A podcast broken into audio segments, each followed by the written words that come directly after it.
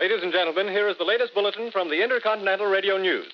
Professor Morse of Macmillan University reports observing a total of three explosions on the planet Mars between the hours of 7:45 p.m. and 9:20 p.m. Eastern Standard Time. In 1938, when I was at the age of 11, Orson Welles scared the whole United States with a radio broadcast called The War of the Worlds, in which the Martians invaded New Jersey. At least 40 people, including six state troopers, lie dead, their bodies burned and distorted beyond all possible recognition.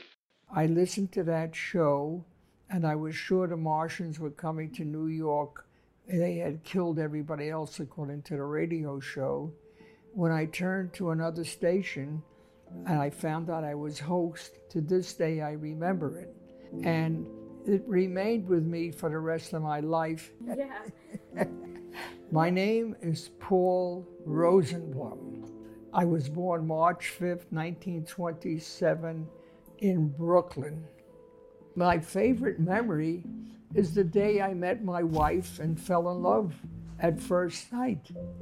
Uh, we lived in a we lived in a basement apartment. There was a barbecue in the backyard, and my friend Jimmy said that uh, this Sunday I have a friend coming. We're going have a steak lunch. Jimmy had money, unlike me. And so I said, well, I maybe stick around instead of going up to the Bronx to visit my parents.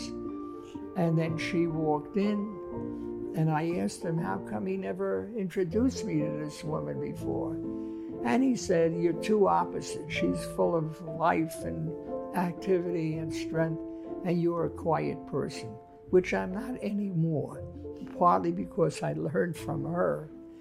So I met her on September 18th, 1955, and I married her on March 18th, 1956.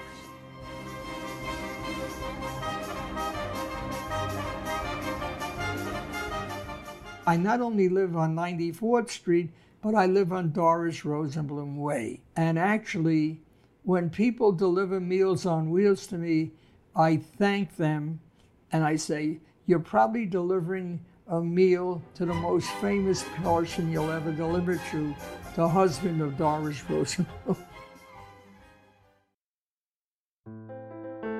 Old School Films is an intergenerational program that brings together inspiring older adults with aspiring storytellers.